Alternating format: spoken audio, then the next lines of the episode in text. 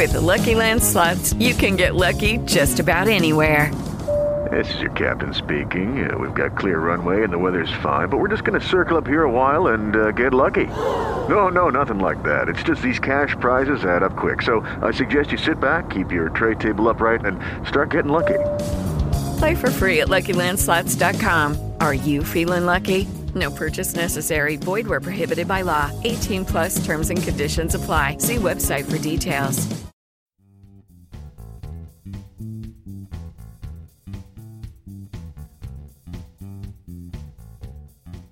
Welcome to episode 37 of Behind the Prose. This show was recorded live at the Creative Nonfiction Writers Conference in Pittsburgh.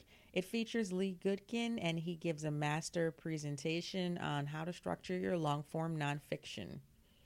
I apologize for the audio. It sounds a little bit far away because if you've ever seen Lee Gutkind live, you know he doesn't stay in one place.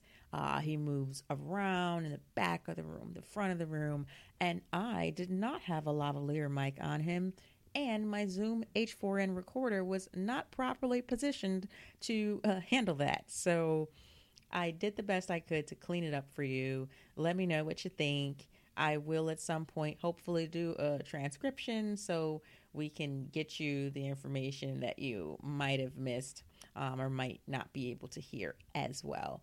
Also, check out the show page for the documents that he gave out during the presentation. And the second half, after the intermission, he really starts going over those documents. So I think that would be helpful for you.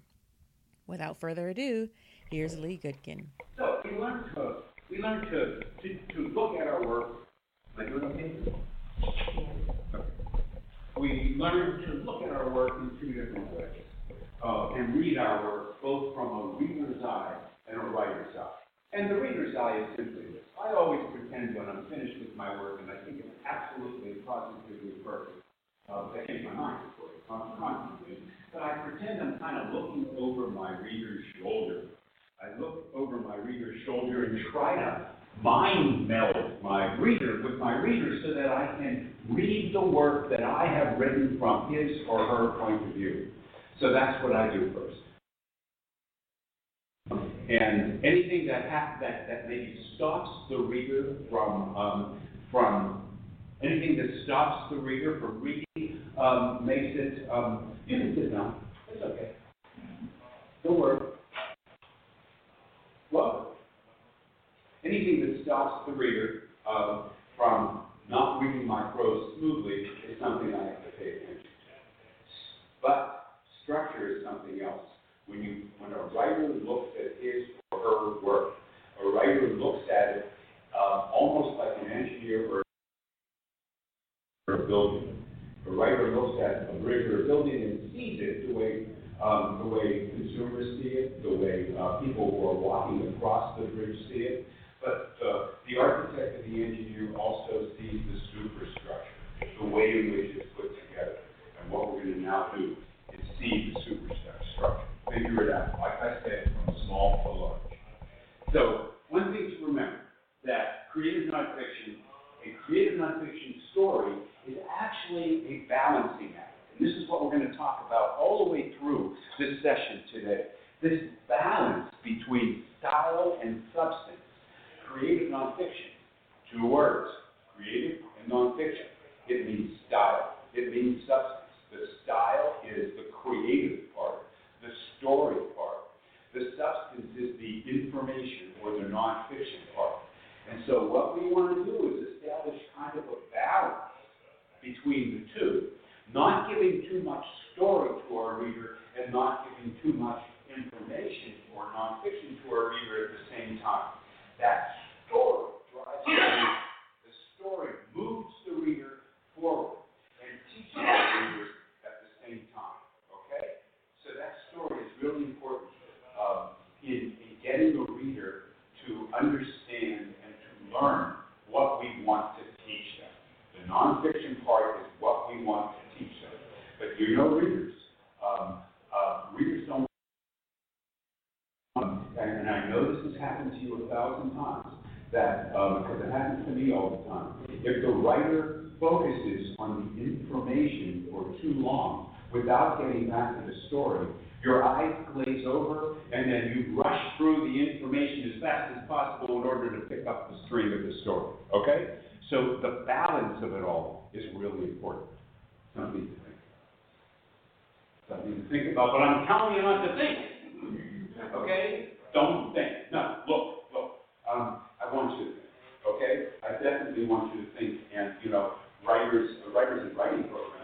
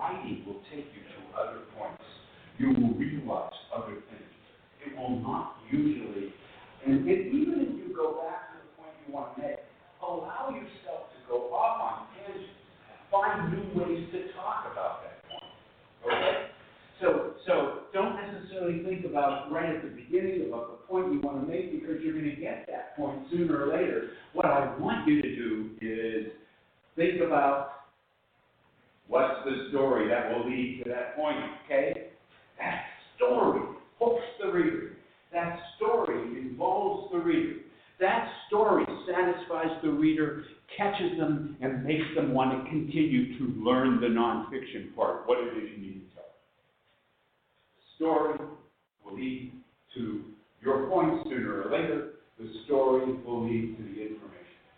Okay, that's all part of this balance story, style, substance, story, information, creative, and nonfiction. So, oh, we're back to structure. Have I mentioned structure before? I don't think so. Yes, we're back at structure. And to talk a little bit more about Okay? Now, the building blocks of creative nonfiction are scenes and little stories. Scenes are little stories, okay? And um, and and that's how they that's how your work moves from place to place in your in your narrative or in your essay or in your chapter, no matter how long or how short it really is. So um, and now. Um, so remember that the scene, there needs to be seen. Something happens in a scene. There's another class that kind of is um, defining scene, but a scene is a little story. It has a beginning and an end. It has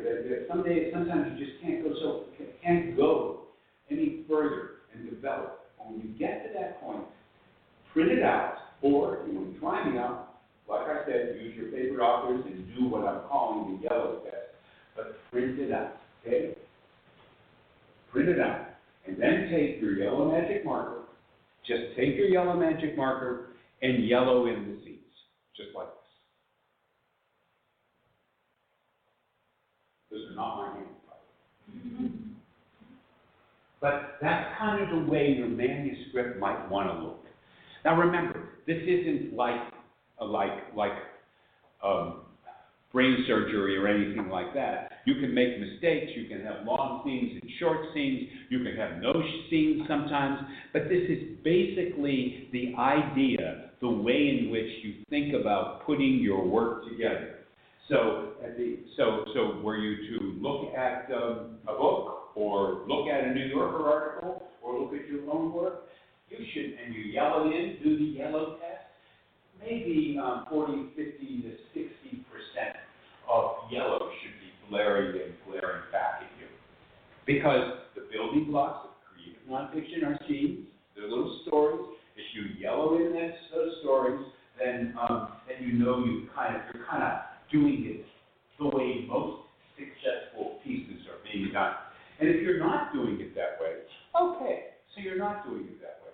Um, you're writers. You're doing it the way you want to do it. You're trying to make yourself happy satisfied and do your best work. This is okay. But if it doesn't, if there isn't a significant amount of yellow, it should at least be a red flag for you to say, hmm, this isn't necessarily like most successful creative nonfiction. Should I look at this a little bit more carefully? You may look at it a little bit more carefully and still feel that, uh, and still feel that, that, that what you want to do is stick to what you have written. Um, and forget the yellow test, at least you'll know okay? But basically, ninety percent of the time, there is this seed information, seed information, um, a rotation. So let me, so, so that's what I suggest you do. Now, um, with a, with a piece, whether it be five hundred or six hundred words, okay? Eight hundred words, size of an op-ed piece in, uh, in your local paper, fifteen or, uh, twelve hundred or fifteen hundred words, uh, the size of some of those op-ed pieces New York three thousand words, which is the size of, uh, pretty much what creative nonfiction publishes, or a, or a chapter of a book, which should be 4,000, 5,000, 6,000 words. It doesn't matter. It's the same general idea, idea all the way through. Okay? After you have had, you know, your creative, explosive experience. Okay? So let me show you a grid now.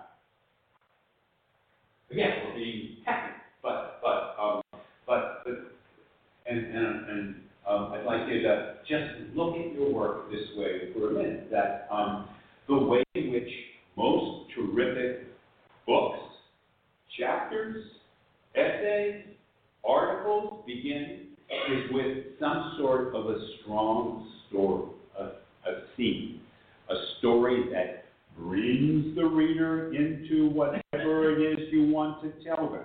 Okay? That's how you get the reader involved. If you get the reader involved with background information, or if you try to get the reader involved with, with interesting information, it better be damn interesting. Or background information, you link them in, you compel them, compel them with some sort of good story. Okay? And then you get them involved in the story, and then you begin to give them information. Okay? Usually it is information that brings context to the story. Okay? So, uh, so that the reader understands some of the things that um, that are important to understand about the first story and about the third story. And so that the reader, remember the reader, remember that reader, the reader goes straight through. You don't want that reader to stop. You want to keep that reader interested in what you're doing and what you're saying. So there's a scene, then there's information, then there's a scene, then there's information, then there's scene, then there's information. But notice, as you begin to provide all of this information, uh, uh, you're providing a lot of essential information, as I said, to put your story into context. And after a while, you're writing more scene than you are information, because all of the basic stuff that you need to introduce um, has been introduced. But you're also thinking a little bit more clearly about um, about um, about the way in which you continue, and I'm using the M word, the manipulating of the readers, because this is kind of what you're doing. This is not a kind thing to say. I know that uh, that, that you're, you're going to think ill of me for saying this, uh, but but those readers, you gotta put them in your hand. You gotta hold them, and you gotta make them do what you want them to do. Okay? You manipulating them through structure. Okay? So, um, so you have seeing information, seeing information. Then, what you're doing next, in every possible way, is embedding or sneaking information inside the scenes. Okay? It's still that music, that creative nonfiction jazz, that music. It, um, information, information, action, action, information. You're kind of putting it in there. So when you look at all of that, you'll kind of see the grid of maybe of a piece for maybe of maybe three or four thousand words. Now, um, there is um, usually the first scene and the last scene are in many ways bookended because there is an overall story to what you're doing. And this is something else that you need to that, um, that we'll talk about in great detail, that there are scenes in the middle that are related to your overall story, but there's an overall story, what we call a frame or a narrative arc, that locks the other stories into place. There's almost always a narrative arc or a frame. And we'll talk more about that in a minute. But the frame, the overall story, which is usually linked with the first scene and the last scene, bookended in some respects, uh, keeps the other stories together. We'll talk about how that happens in a little while. Now I want to just deconstruct for you a scene. and I'm going to deconstruct the scene for you, um, um, and, the, and as you will see as we go further, um, the deconstruction of this little scene is very much the pattern of deconstructing a larger piece and, and, uh, uh, and, uh, and even a larger piece than that, a book. Okay? So this is the first chapter. This is the first sentence. Uh, this is the first sentence of the first chapter of a memoir written by um, Jeanette Walls that's been on the bestseller list off and on since 2005. It's called um, um, uh, The Glass Taxi. I was sitting in a taxi, wondering if I had overdosed in the evening, when I looked out the window and I saw Mom rooting through a dumpster. Okay? A nice sentence, isn't it? Who read this book? Lots of people. Cool. I love that. It gets you involved. It is action oriented. It begins a little story and gets you involved right away. It's really difficult for you, the reader, to not go forward a little bit to figure out um, why this woman is sitting in a taxi, overdressed, no less, while her mother is rooting through a dumpster. One sentence, a little story that kind of, at the beginning of the story, that really gets you involved and makes you think about it. Okay? So it begins with, with some sort of action. Okay? And there's something else here that, um, that I want to talk about, and it's what I like to call the what's at stake factor. What's at stake? So, so as soon as you possibly can, as soon as you can, what you want to do is make sure that there is something at stake in the story that will um, that will that will make the reader begin to think more about uh, to, that will make the reader uh, buy in to the situation and stay with you a bit longer. So you, you want your reader to worry. You want your reader to care. You want your reader to be curious. Okay? So so you need to always ask yourself, what's at stake for my character? Um, uh, or for me, if I am the main character, what's at stake? And as many as, as many what's at stake factors, the better off you are for keeping the reader involved. As you'll see, Okay? So, uh, first sentence starts the story, and then, although, and then, what happens next? Setting and detail. So, information that helps put the story in context. Okay? So, it was just after dark. A blustery March wind What's the steam coming out of the manholes, and people hurried along the sidewalk with their collars turned up. I was stuck in traffic two blocks from the party where I was headed. Okay? So, so we know nothing more about mom, really. Um, the action of the story has been delayed while the writer kind of builds the scene a little bit and gives us this kind of information. Okay? And then, mom, back to mom, right? We're back to the story. We're back to mom. Mom stood 15 feet away. She had tied rags around her shoulders to keep out the spring chill, and she was picking through the trash while her dog, a black and white terrier mix, played at her feet. And notice the skillful look, and we will we'll talk a bit more about this, but notice the skillful use of uh, specific details. Okay? It's just not a dog. It's a black and white terrier mix. You always want to use what we call specific or intimate information in order to make your readers or help your readers visualize what you see and what you want them to see. Okay? So, um, so it's not just, she's not chilly, it's a spring chill. Okay? She has rags around her shoulders. Okay? So, uh, again, we're back to the action. Action, background information, action, and more background. Mom's gestures, we're all familiar. The way she tilted her head and thrust out her lower lip when studying items of potential value that she hoisted out of the dumpster. The way her eyes widened with childish glee when she found something she liked. Her long hair was streaked with gray, tangled and matted, and her eyes had sunk deep into their sockets, but still, still, she reminded me of the mom she'd been when I was a kid. Swan diving on cliffs and painting in the desert and reading Shakespeare aloud her cheekbones were still high and strong, but the skin was parched and ruddy from all those winters and summers exposed to the elements.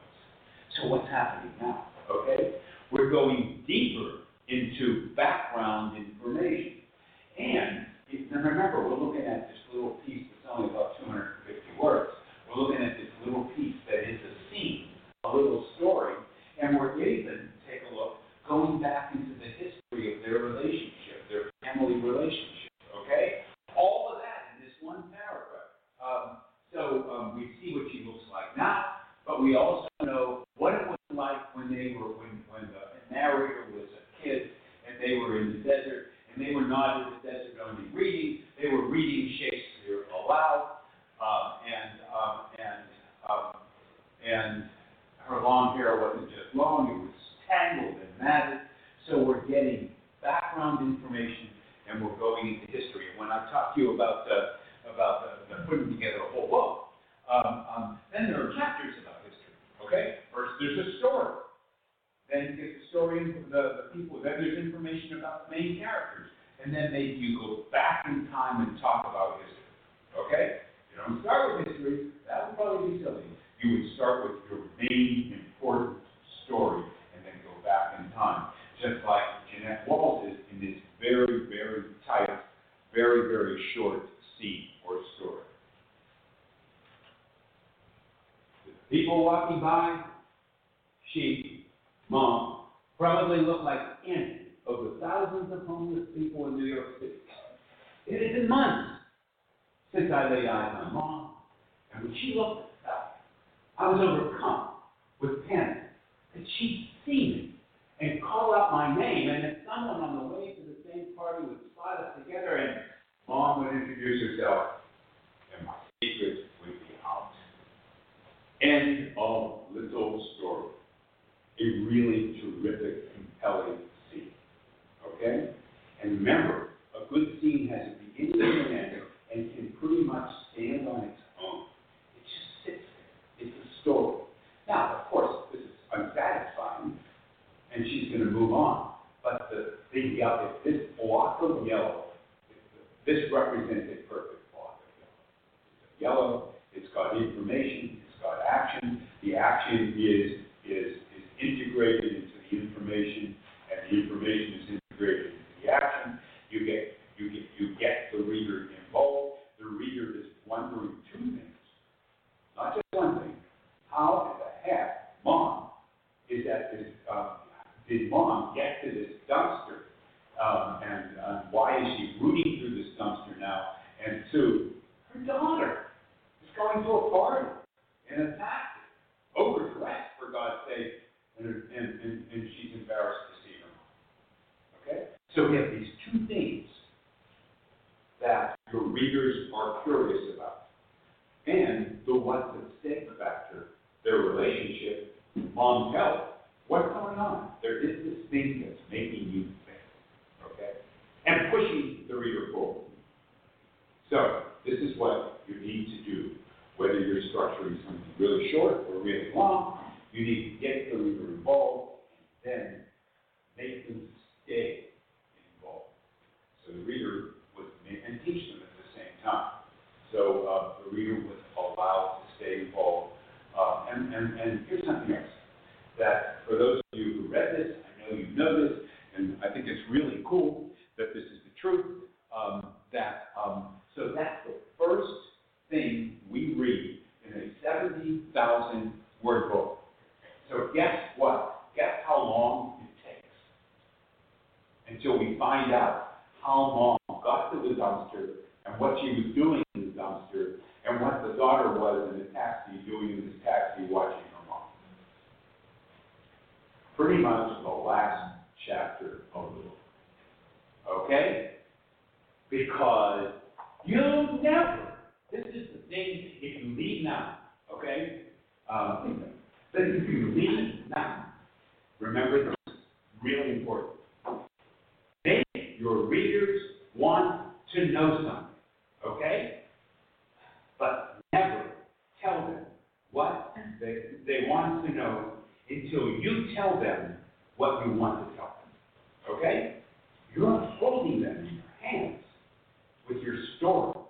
You're making them ache to find out what happened to mom and um and and the daughter. I need to know. I need to know. Well, I'm not going to tell you until you listen to me about whatever. Okay? And periodically, periodically, if it's a little bit longer than uh, a short piece like that, you go back. This is part of structure. You go back and say, by the way, do you remember that you really, mom, poor mom, okay, 300 words later, uh, we're back at the dumpster, right? And, you know, mom's choking on some, um, you know, on a, on a carton of uh, half-eaten cottage cheese or whatever, okay? To remind the reader of what the reader ought to care about. Or there's another narrative that the reader is beginning to care about as well. So that's kind of the way in which we structure short pieces, and you will see it's the way in which we structure long pieces. And so, I will read. Any questions? I, how did I know you were going to a question? I absolutely, Paul, okay. Okay, what? Um, well, relating it to what you had us read, and your, your Yeah. piece for our Yeah. So, it's the same idea, right, that, that we didn't know what could happen in this machine, know, to the, picture of it, but, um. Can everybody hear Paul? Okay, great. So, so it's the same concept, yes, that you've been saying. So, I I mean, I wanted to know, first of all, who was groundhog at the beginning, or if it was the animal or the machine or whatever. And then we want to know if it succeeded, if it's robotic experiment. Right. So you're holding us until the end to see what happens. Right. Same process. Exactly. See, and I paid Paula ten bucks. So, um, so thank you so much, Paula. You're welcome. Yes, um, um, exactly that, that, that there, that, uh, what's at stake in this particular case is groundhog, you know? Is groundhog gonna be successful? Is Red Whittaker's voice gonna be successful? Will groundhog,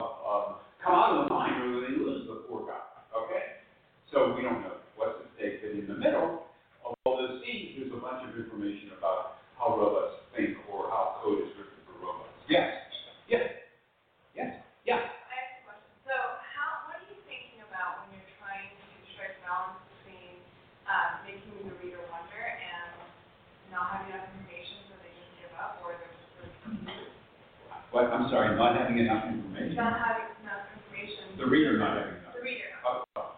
What am I thinking about? Well, what do you suggest?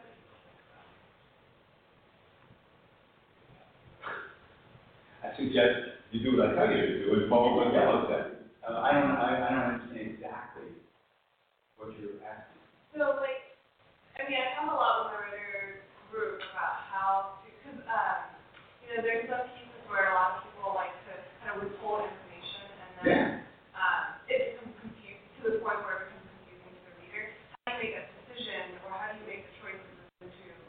how much information to give. Ah, okay, got. I'm going to answer that question in um, anywhere from two to five minutes. Because I have a slide. I have a slide. I have a slide, okay? when I started my life um, as a writer and a teacher, I thought I would writing program, okay? University of Pittsburgh for a long, long time. Now um, I am uh, the um, writer in residence in the science policy think tank. And I hang out every day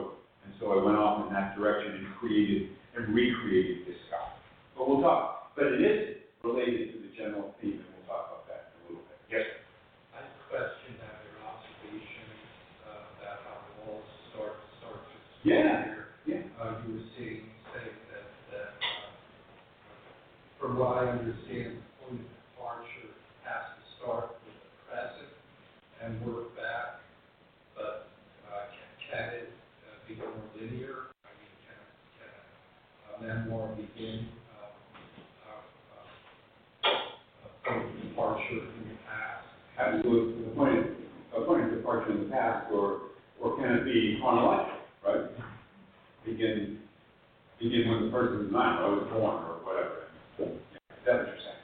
Yes. Yeah, okay. And having to do with your, uh, uh, thought that, uh, you have to be careful about not having, a premature uh, reveal that you have. Right. Well, yeah, it has to be, in. okay, because we're, writing literature, uh, but it's just, I'm giving you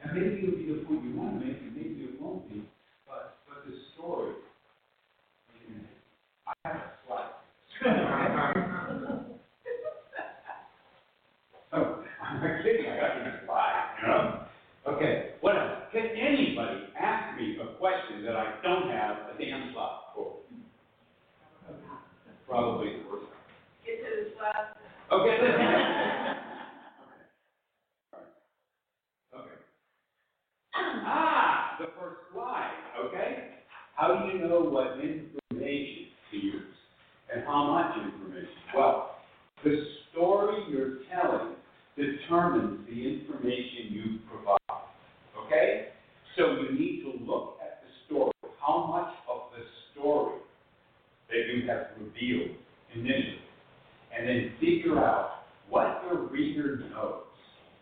Sorry, what your reader needs to know to understand that story, to put that story into context, okay? Um, and, and, and, and that's a limiting factor. You don't want to give information that is overwhelmed, that, that is, that goes beyond the story line. You want to make sure that story is filled in and your reader knows everything that he or she needs to know to move on to the next story or the next bit of information. Okay? So, so the story will tell you how much to give, how much information to give. Okay? And the story will tell you when you're giving too much information if it doesn't relate to the story that has been so far told. And the more the story is being told, the more information you provide your reader. That story is the determining factor. Because it's the story that gives the reader the lie. It's the story that propels the reader forward. So the reader will follow the story and you fill in the information, just like Jeannette Walls did. The story determines the information you provide. Yes, sir. Yeah, Is the story the premise? Is the story the premise? When, when you're saying the story, I don't know what my story is yet, just dive in and write it. Okay, well, I don't know what it is. So could I call it the premise? Oh, the premise, I hear what you're trying to do. So I didn't write the damn story. All right. Okay, and then see where it goes, you know, this is writing, this is, you know, Yeah. Um, I'm, I'm, I'm sure Beethoven didn't have his symphonies in mind before he sat down and wrote. Okay, or listened to, or whatever response depends upon what we're writing. You know, we writing a memoir, uh, or we writing, Are we hanging out with uh, physicians or baseball players or whatever. Um, uh, but it's really hard to. I'm, I'm giving it a structure. It may, it may be it seems like I'm, I'm turning, I'm turning uh, creative writing into science, and I don't need to do that because I keep saying coming back to the fact that write something. And uh, and, and, and, then, and then and then start figuring out what to do next. Yeah. Um, so how will this, work for more as in the So there's random, really dense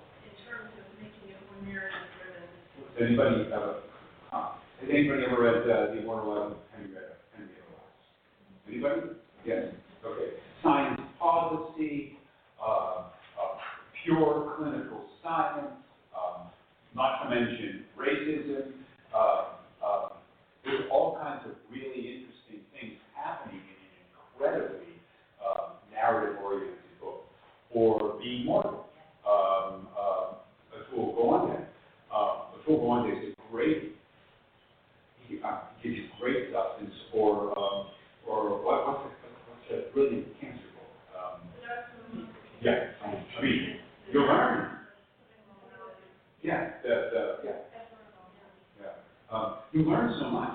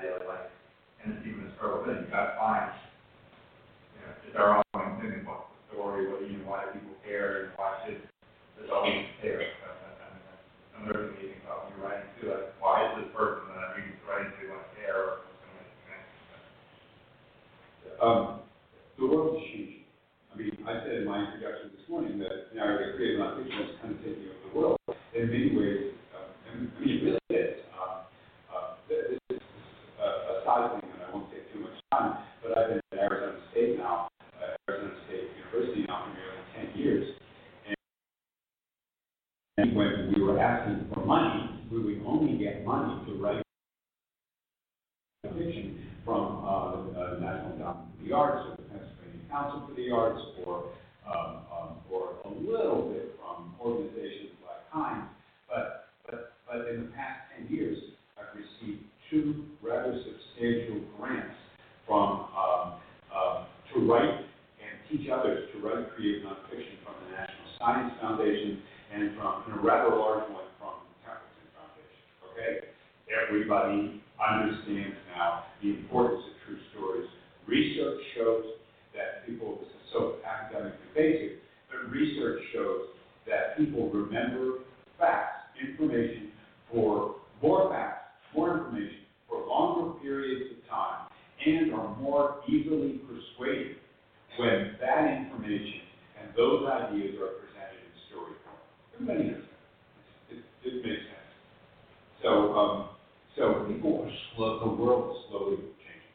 So for you people who are in the academic world, you have, and you want to dump in lots of information, I am asking you to think about, um, trying to be more narrative oriented and, uh, and talking to your editors about it if you need to, and see what they say. Anything else? So I think I had a slide having to do, there was a question that related to this slide, I know, a long time ago, but uh, now I can't remember what it is. But, um, but, but a way of thinking about your structure and bringing your, and, and establishing this what's at stake factor and bringing your readers into the situation um, as, um, um, as quickly and keeping them there is thinking about this overall story that you have to tell and starting it close to the peak of the action, right before a defining moment, and then going back in time rather than um, remember what I said to you. Do not make your readers care about something and then never tell them the answer um, of what they care about until you've told them everything you want to tell them. And so that's uh, that's that. So um, so you so often you try to start close to the peak of the action. Then you go back, back, back, back in time, providing other stories, other information, other ideas, okay? Keeping the reader paralyzed or at least intrigued by the first part of the story you tell them. And when you start close to the peak of the action, the reader has this sense that I only need to know one more thing. I only need to know just a little bit further, and then I can go have a drink a beer, go to the bathroom, take a bath, whatever. Okay? So, so you're, you're teasing that reader. You are playing the reader. Okay? So, starting close to the peak of the action. Now, remember that you're going to jump in and tell a story. So, usually you're going to end up starting close to the peak of the action after you figure out what the action is. You're going to write the story first and then move stuff around. Okay, a couple more things. Okay, there is a frame and a focus in uh, almost all pieces of creative nonfiction. By frame, I mean the overall story, the narrative line, or the narrative arc. So the narrative arc is this one story that is being told from beginning to end. There are many themes in your stories, Okay? Um, but all the scenes together, the scene information, scene information, scene information, music that I've been talking about, is knitted together by one overall story, a frame. It is framed. Your scenes are framed in a larger story. Okay? So, I mean, you can't just have scenes. Seeds um, going helter-skelter. Um, this needs, needs to relate and fit into a larger uh, context. So there is what we call the narrative arc or the narrative line. Okay, and then the focus is what you want to say, what your point or your thesis is. So your so this is how the structure works. All your scenes are put together in a narrative arc or a narrative line. Okay? And all your seeds relate, relate in one way or the other to the same focus or thesis, the same general point. And that's why how they fit together. You can write 15 seeds about something, but you may not be able to use 15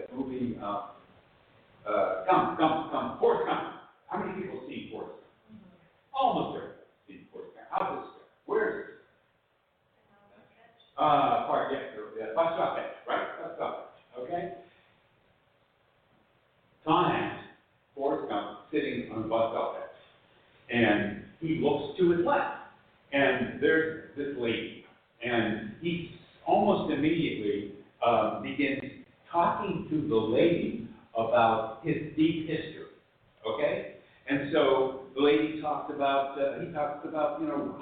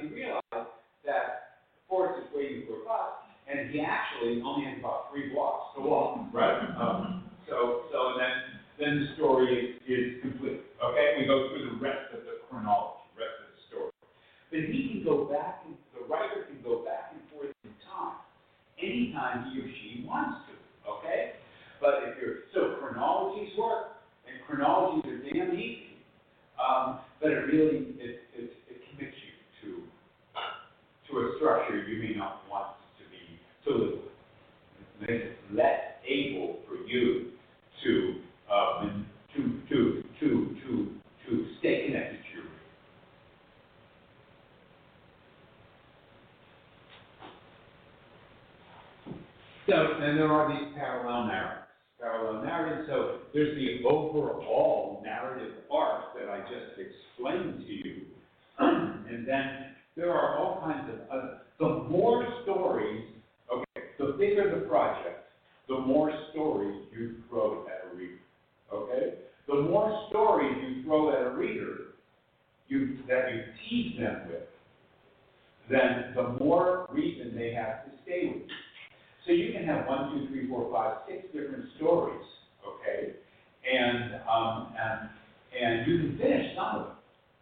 as long as there are a couple of other stories hanging on that you don't finish, so that the reader continues to live with you and stay with you.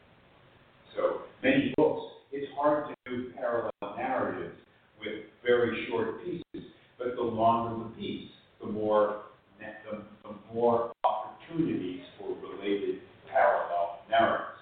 So in that piece that we were talking about about Groundhog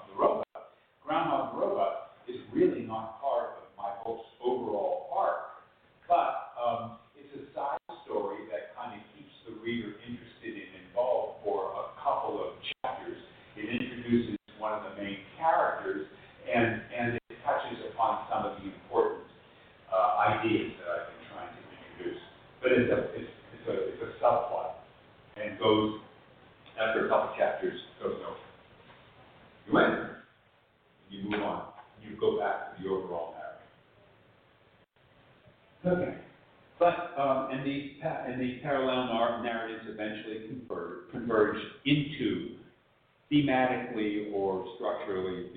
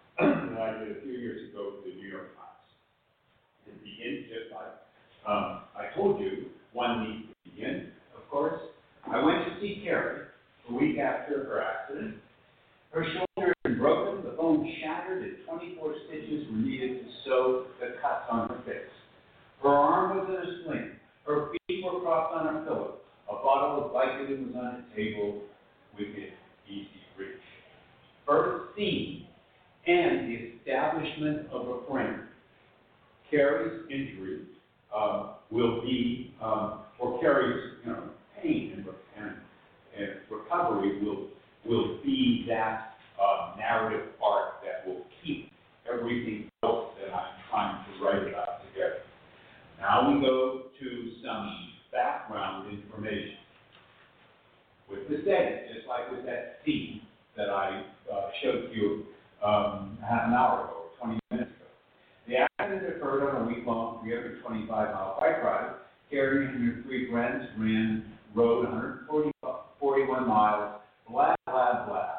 But the passage was gravel, the Grant, and, and it was pouring, Carrie said, and then suddenly Carrie, her wheels lost traction on the wet, slippery surface, and she felt the bike slip out from under her as she flew off the seat and when she stood up, her face was bleeding profusely, and her shoulder throbbed with pain. Okay? Now, this next sentence is the real, is a really key sentence in this piece.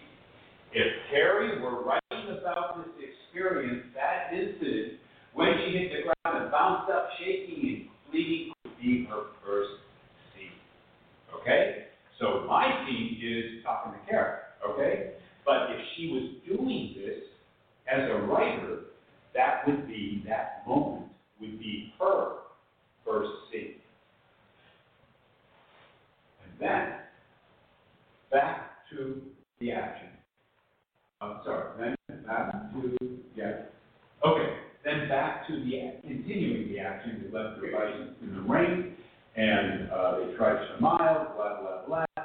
In the end, they finally reached the end, the downpour was even more forceful, Carrie shriek, was shivering, and she was in and then, what happens next?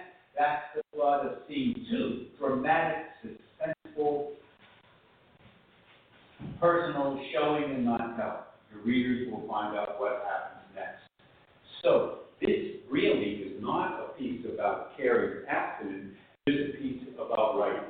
In fact, it is a piece about the yellow test. Everything that I have said to you uh, over the past hour uh, more or less. And so I began writing this as a story about Carrie, but made the transition into a story about writing and speaking. And um, and now we have um, now we're beginning to take it apart. And uh, whoops, sorry. And now we learn. Um, remember, now we're going deeper into the information part. We have two stories right now that um, we are telling. Carrie's story of her recovery on, on her porch, and Carrie's accident as well. But uh, at the same now, with those two stories added as something to intrigue the reader, now we can go and talk a little bit about who Carrie is. She's a professor.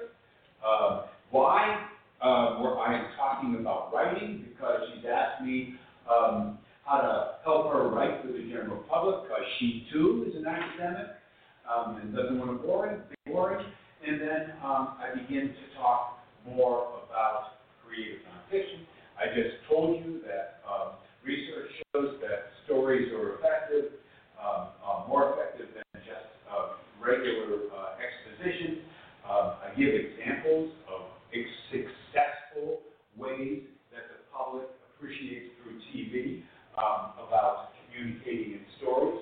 So what is happening is two stories are being planted there, and then information is being added, and the denser information goes from who Carrie is to what Carrie wants uh, to have happen, to the importance of stories.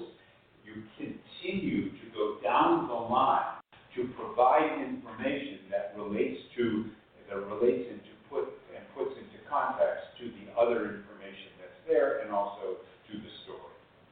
Okay? I give examples um, of different scenes, um, and um, I say to the reader, just like I said to you, that something happens, no matter how trivial each scene excerpted, um, I finally I go back to here. Okay? Um, we're back on that porch. Okay?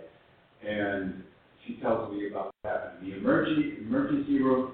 Um, um, she complains about her doctor because she didn't get enough pain medication. She really doesn't just talk about a visit from her mother. The real thing she says that her mother's a big pain in the rear, and she was sorry her mother came.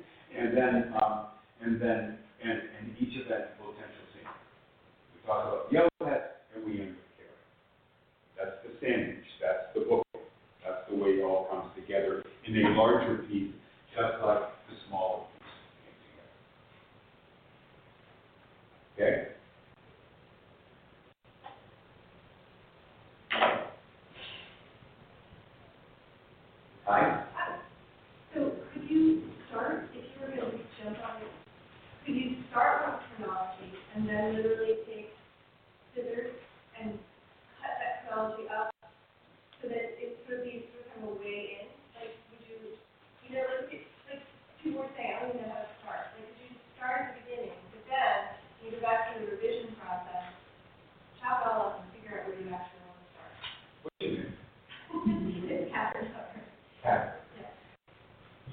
do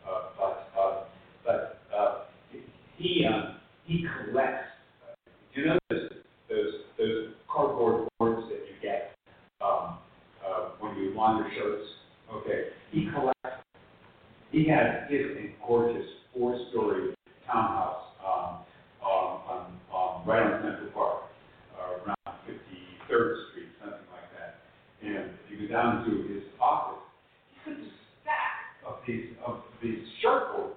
Um, um, I mean, I mean, no, he's eighty-four now, and he probably won't live till past a hundred and ten. They'll never use all those short, short, shirt boards, but he struck, he only sketches out his stories on shirt boards.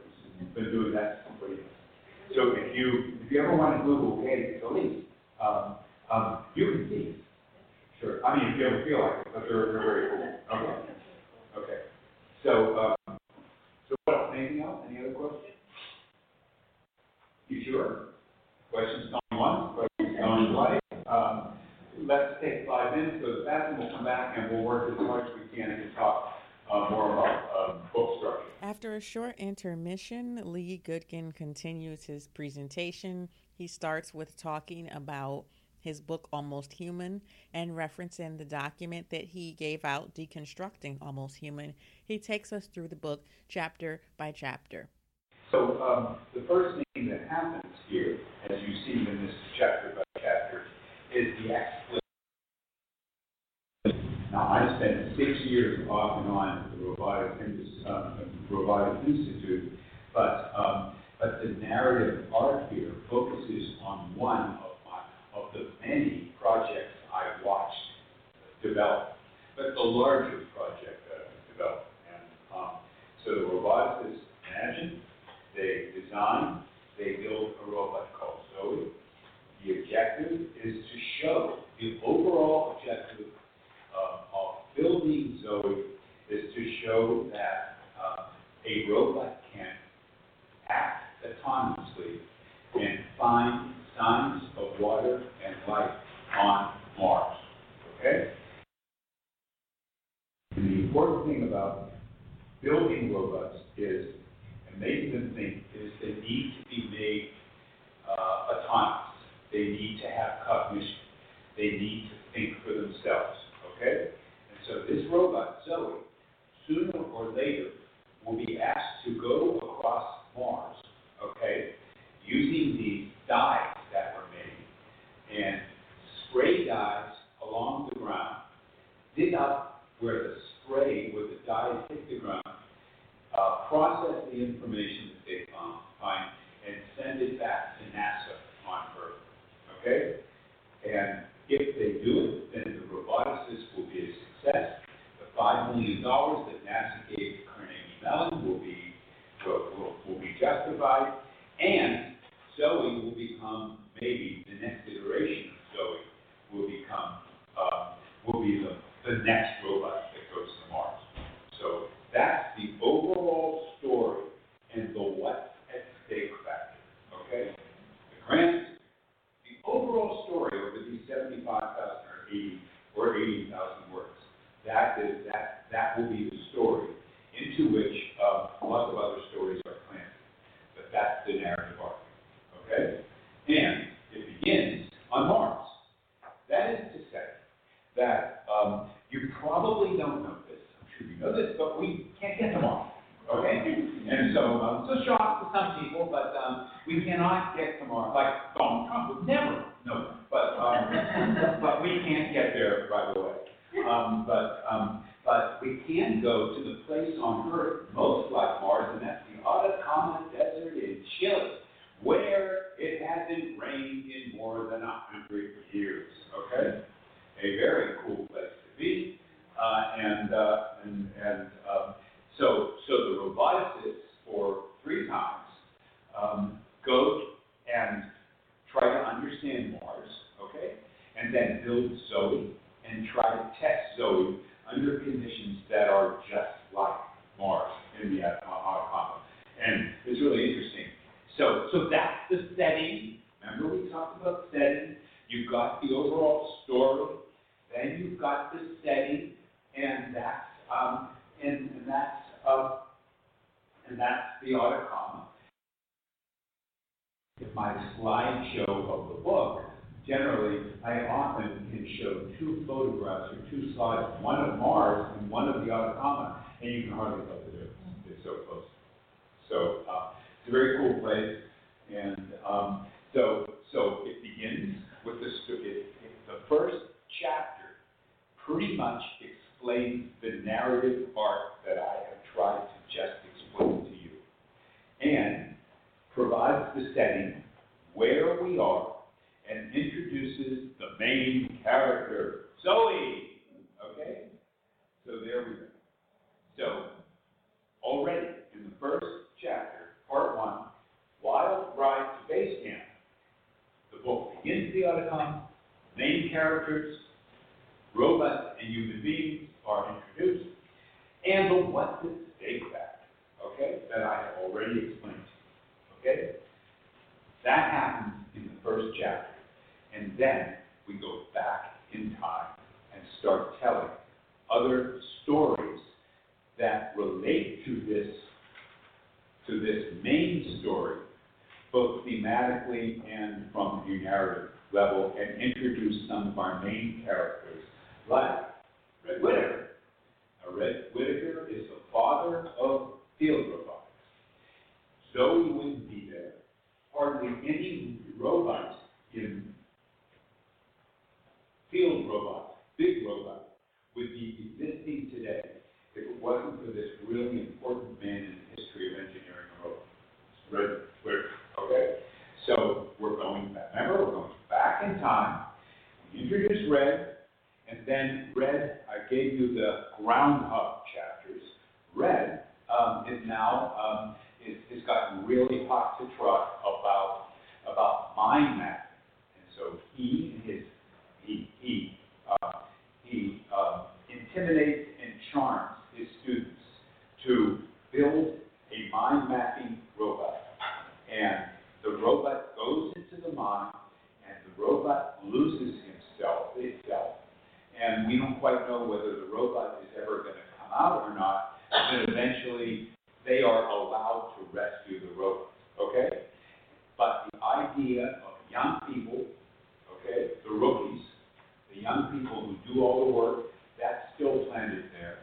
The creation of Groundhog in 2002 is a beginning of the process that creates other more sophisticated robots, like, I'll show you a couple more, but like so, okay? And, and so, and some of the things that, that Groundhog can't do, some of the thinking and the autonomy and the, and the cognition, the roboticist must, must teach so to do. So it all connects. Going back in time. It all connects, okay? Groundhog is a parallel narrative. Groundhog only goes along for two chapters, but okay? But it's another story with that on which you can do the yellow test that moves the overall narrative forward. And after that, um, after that, hold on, at the end of part one, okay? Um, after those two groundhog stories, the last chapter in part one is called The Lack of Vision. And there we go back to the Atacama Desert, and there's more about Zoe and more about code writing. And, but almost immediately as the operation starts in Chile on this particular day, um, Zoe can't see. All right, poor Zoe. And so the operation of testing Zoe Atacama at this particular time is in peril. So the way we've done it, we've introduced Zoe, we've introduced all the important things Zoe needs to do, and how this young, these young people will be gratified. We introduce the main character, one of the main characters. We tell a side story, okay, and then we go back to the main story. Got it? Okay. So that's part. That's that's the way in which keep our readers involved. And remember, we have by reminding them at all times of um, what's happening and what's at stake and um, and what they need to remember. So then another side story. The fact of the matter is that not only are kids um, um, major players in this ro- robotics world, but women aren't. Okay, and Manuela Veloso is a really important, really brilliant woman at Carnegie Mellon, but she is really annoyed. She is really annoyed at male roboticists who will not, who will not move the robotics world forward because they're so goddamn selfish that they won't share their code. Okay? So Manuela says we can really make a lot of progress. we can go to the moon, we can go to Mars, we can do all kinds of important, great things. But um, but but these guys won't share their code. We can only work together. So then she figures out, this woman figures out how to get men to cooperate. Okay? And and um and and here it is. She figures out that men only cooperate when they can compete and win. Okay? So she decides that she's gonna start this robot this this this competition called RoboCup. And she's gonna challenge roboticists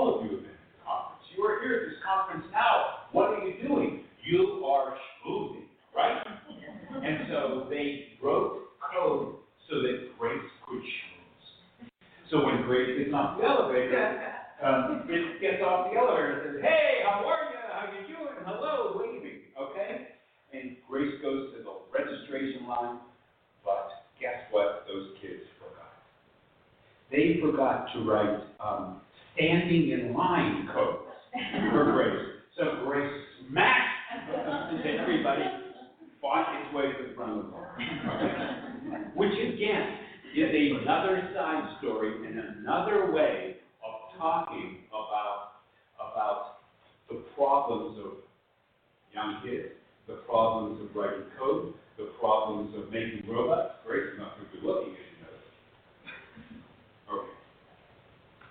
So, um,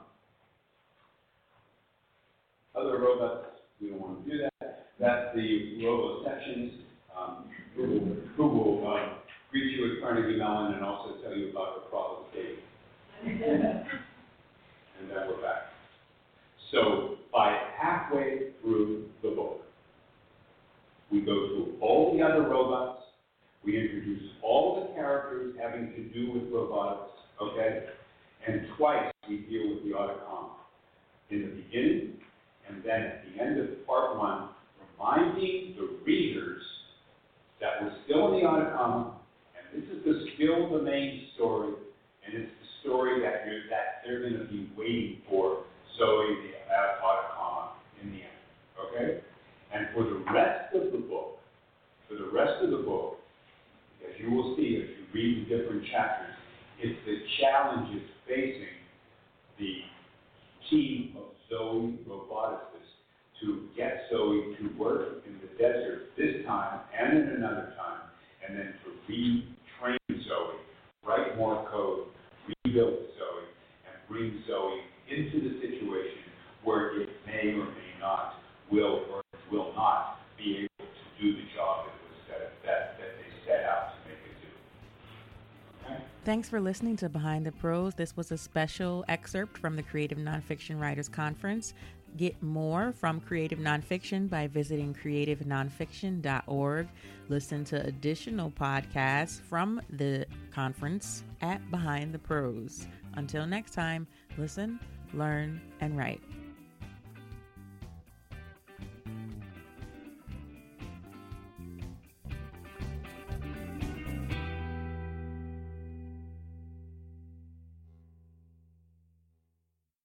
Hello, it is Ryan, and we could all use an extra bright spot in our day, couldn't we? Just to make up for things like sitting in traffic, doing the dishes, counting your steps, you know, all the mundane stuff. That is why I'm such a big fan of Chumba Casino. Chumba Casino has all your favorite social casino style games that you can play for free anytime, anywhere with daily bonuses. That should brighten your day a little. Actually, a lot. So sign up now at chumbacasino.com. That's chumbacasino.com. No purchase necessary. Group. Void were prohibited by law. See terms and conditions. 18 plus.